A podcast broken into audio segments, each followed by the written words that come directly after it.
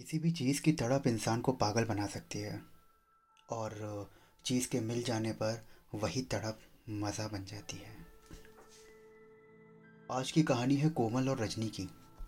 दोनों ही जेठानी और देवरानी थीं। दोनों ही हंसी खुशी से रहती थीं। उन्हें देखकर लगता था जैसे कि दोनों सगी बहनें हैं। पूरे गांव में उनके प्यार और संस्कार मशहूर थे, पर सब कुछ होने के बाद भी उनके जीवन में एक सुख की कमी थी। वो सुख जो इनसे कोसों दूर दूर था, और वो सुख था शारीरिक सुख, क्योंकि दोनों के पति शहर में काम करते थे और 4-5 महीने में एक ही बार आ पाते थे। शारीरिक सुख हर सुख से बड़ा होता है। रोज रात में बिस्तर का अकेलापन उन्हें अधूरा कर रहा था। जैसे दीमक धीरे धीरे लकड़ी को खोखला करता है, बस वही हाल था दोनों का। दोनों फ़ोन पर पति से बात करके कभी कभी खुद को शांत कर लेती थीं, पर वो कामाग्नि पूरी तरह से कहाँ शांत होती थी। बस अंगारों पे ज़रा सा पानी की छींटे पड़ जाते थे। एक दिन कोमल चुपचाप छत पर बैठी थी, तभी रजनी आई और बोली, कोमल क्या हुआ, इतनी उदास क्यों बैठी है? कोमल रुआ से होते हुए बोली, कुछ नहीं दीदी। अरे क्या हुआ बोल तो, तू मेरी छोटी बहन है। दीदी मैं बहुत बिखरा हुआ सा महसूस करती हूँ। यहाँ सब सुविधाएं हैं, सब आराम है, इज्जत है, पर इससे पहले कि कोमल कुछ कह पाती उसकी सास ने उन्हें नीचे बुला लिया। बात आई गई हो गई। एक दिन रात में घर में सब सो रहे थे। अचानक कोमल की नींद खुली। उसे बेहद बेचैनी हो रही थी। उसने पानी पिया पर कुछ फ़ायदा ना मिला। उसने सोचा कि चलो कुछ देर बाहर टहल लेती हूँ। वो बालकनी की ओर बढ़ी कि तभी अचानक उसके कदम एक आवाज़ सुनकर रुक गए। वो आवाज़ रजनी के कमरे से आ रही थी। वो उस ओर गई और उसने खिड़की से देखने की कोशिश करी, पर खिड़की पूरी तरह से बंद थी। तभी उसने नज़र कमरे के एक छोटे से सुराख यानी कि की होल पर डाल दी, और फिर जो उसने देखा उसके बाद वो बौचक्की रह गई। रजनी अपने बिस्तर पर निर्वस्त्र थी। कोमल ने फौरन वहां से नज़र हटाई और अपने कमरे की तरफ भागी। अगली सुबह जब किचन में कोमल काम कर रही थी, तभी रजनी आई और उससे बातें करने लगी। कोमल की नज़र में अभी भी रजनी का वही निर्वस्त्र रूप आँखों के सामने था। वो आज उसके साथ उतना कंफर्टेबल ना महसूस कर रही थी। रजनी ने दबाव डालकर उससे पूछा तो उसने पिछली रात की सारी बातें उसे बता दी। रजनी शर्म से वहाँ चली गई और दिन भर कमरे से नहीं निकली। ना खाना खाया ना चाय पी। उसी रात को 1 बजे कोमल का दरवाज़ा खटका। उसने दरवाज़ा खोला तो सामने रजनी खड़ी हुई थी। वो अंदर आई और चुपचाप आकर बिस्तर पर बैठ गई, और अचानक उसने रोना शुरू कर दिया। कोमल बोली, क्या हुआ दीदी? तो रजनी बोली कि शादी के 2 साल हो गए हैं, तू ही बता कब तक भूखी रहूं।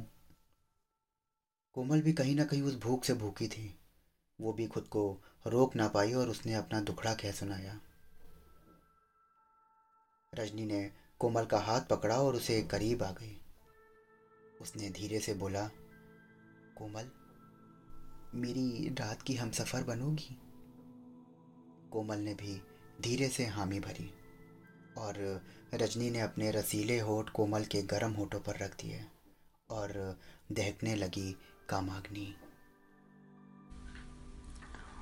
रजनी ने धीरे धीरे अपने हाथ कोमल के हाथों में लिए और अपना एक हाथ उसके चेहरे पर फिराने लगी।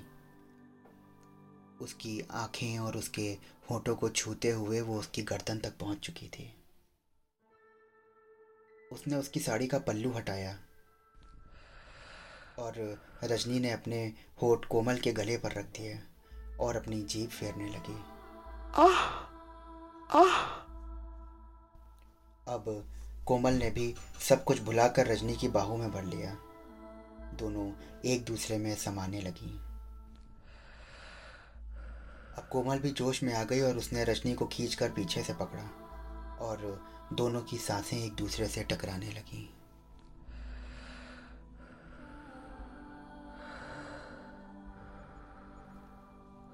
कोमल ने रजनी के सीने पर अपने होठ रख दिए और धीरे धीरे वो उसके होठ अपने पेट पर ले आई।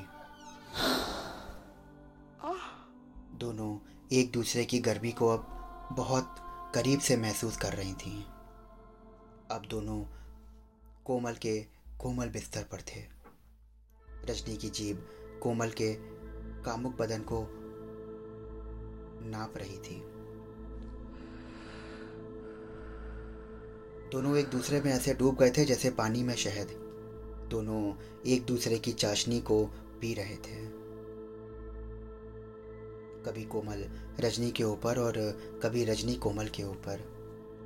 कुछ ही देर में रजनी ने कोमल के ब्लाउज़ को खोला और उसके उभारों को पर हाथ फिराया। कोमल ने एक सिसकारी भरी और उठकर अपना सर रजनी के उभारों पर रख दिया। उसके होठों को चूमते हुए रजनी के उभारों को उसने ब्लाउज़ खोलकर आज़ाद कर दिया। अब दोनों का ऊपरी हिस्सा कपड़ों के बंधनों से मुक्त था।